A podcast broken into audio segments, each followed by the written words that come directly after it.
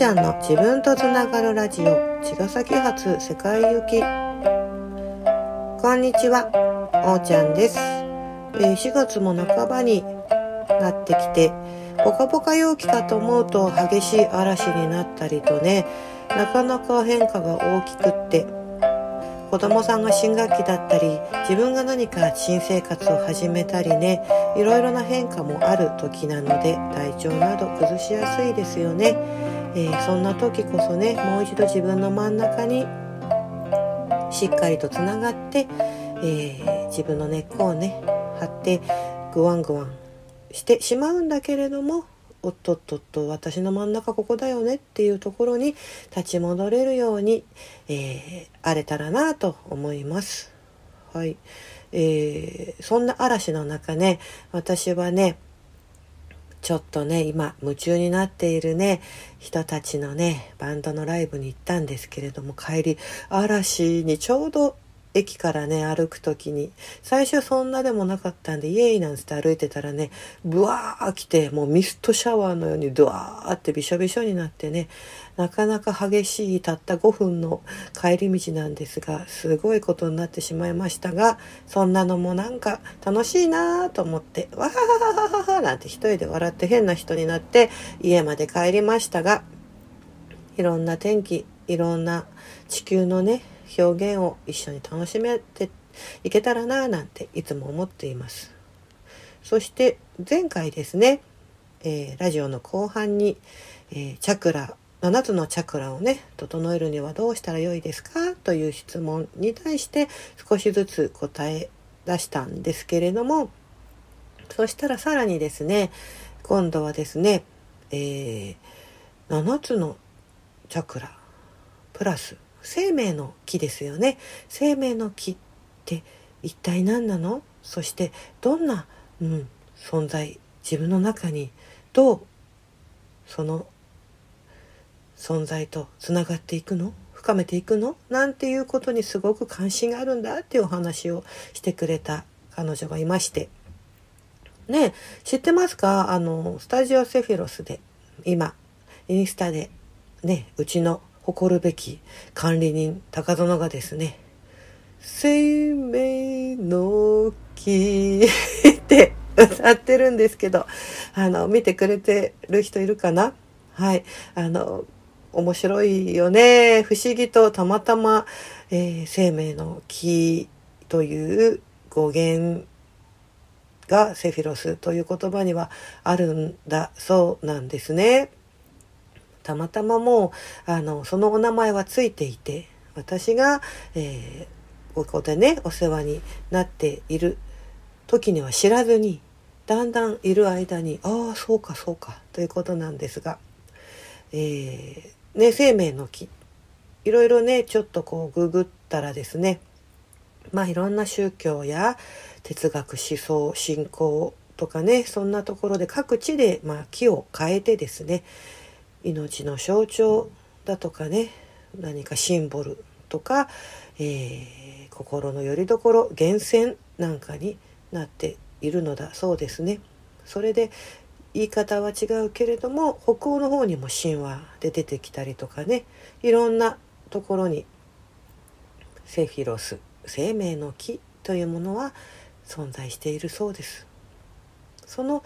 えー、私にとっての生命の木が、えー、ネイチャーボイスを教えに来てくれた私にとっては琉球の、えー、歌木の木たちだったんですよね。その私のところに伝えに来てくれた木さんが人間も同じように7つの層があってそこを整えていくと生命がねこうまっすぐに全部の細胞が目覚めてもうフル活動して自分の魂を自分の存在の、えー、ねこう持っている役割役目を果たすべく、えー、もう、うん、最大限楽しくパワフルに幸せとして果たしていけるよというようなそんな言葉にするとなんかねとっても、うん、暑苦しいし臭いしなんか本当にちょっとね、うんまあ、ある意味宗教じみているというか、まあ、宗教が悪いわけじゃないですけれども何か一つのね思想にこうぐーっと、うん、こう閉じ込められてしまうとまた逆に行くんですけれども、えー、私が思っているのはそれは一人一人の中にえー、あってそしてそれは最終的にはどの宗教もどの思想もどの地域も同じものでつながっているんだろうと思うんです。地球上に存在するものは最終的には、えー、一つなんだろうと思うんですけれどもその、えー、捉え方解釈、えー、そこにつながるプロセス一つ一つ違ってもやっぱり最終的には同じだというふうに思ってそこを信じて伝え続けているというところです。はい、あの先ほどお話ししていたところ、えちょっと、え急な出かける予定ができてですね今場所を変えてお話の続きをしているのでちょっとつながりが変だったらすみません。ということでですねまあ、うん、生命の木というものが自分の中に、えー、あるそこはもう命があるならば、えー、それはもうあるものというふうにまず感じてもらえるところから全ては始まるのかなと思うんですよね。そういうものがあるのかなというのが前提だとあるものを確かめる日々が始まるんですけれどもそれはもうあるものでそこを、えー、と深く、えー、太くつながって一体となって自分の日々に反映させていくのかというふうな道が、えー信じきれればそこから始まるということで世界はそのぐらい自分が前提したものが広がるということが大前提なのでそれをまず確認したいんですよね。はい。生命の木は本来天と地をつなぐ柱であり自分と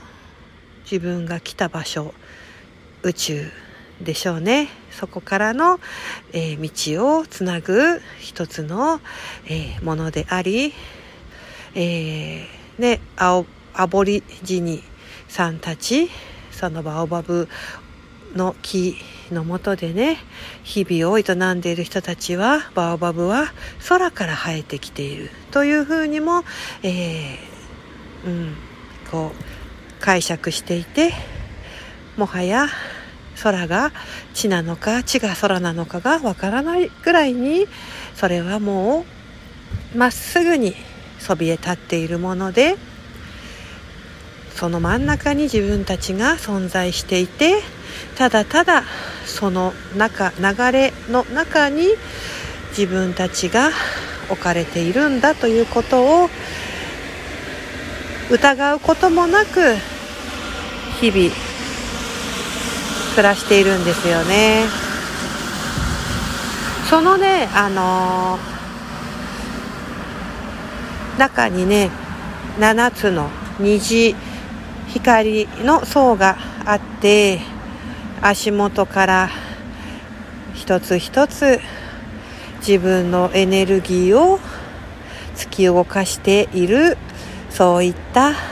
エネルギーセンターがあるんだよというのがチャクラですよね。生命の木はですね私たちの根源でもあるんですけれども私たちだけではなくって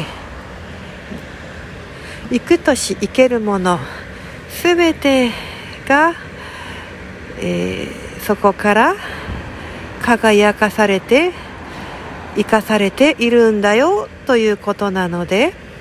人間がファーストでもないんですよね。人間をファーストに置いてしまうとそこに支配や、えー、操作が起こるんですが木という人間じゃないものをシンボルに置くことで全てのものが平等で人間同士であっても上下が存在しないんだよということを伝えているんですよね。だから何か人を象徴したような、えー、思想だと時々そこがちょっと、えー、集中執着になってしまいかねないんですが気という無機質なもの無機質というかね、うん、あの人間とは全く違う有機的ではあるけれども立ち方がねとても、えー、依存を、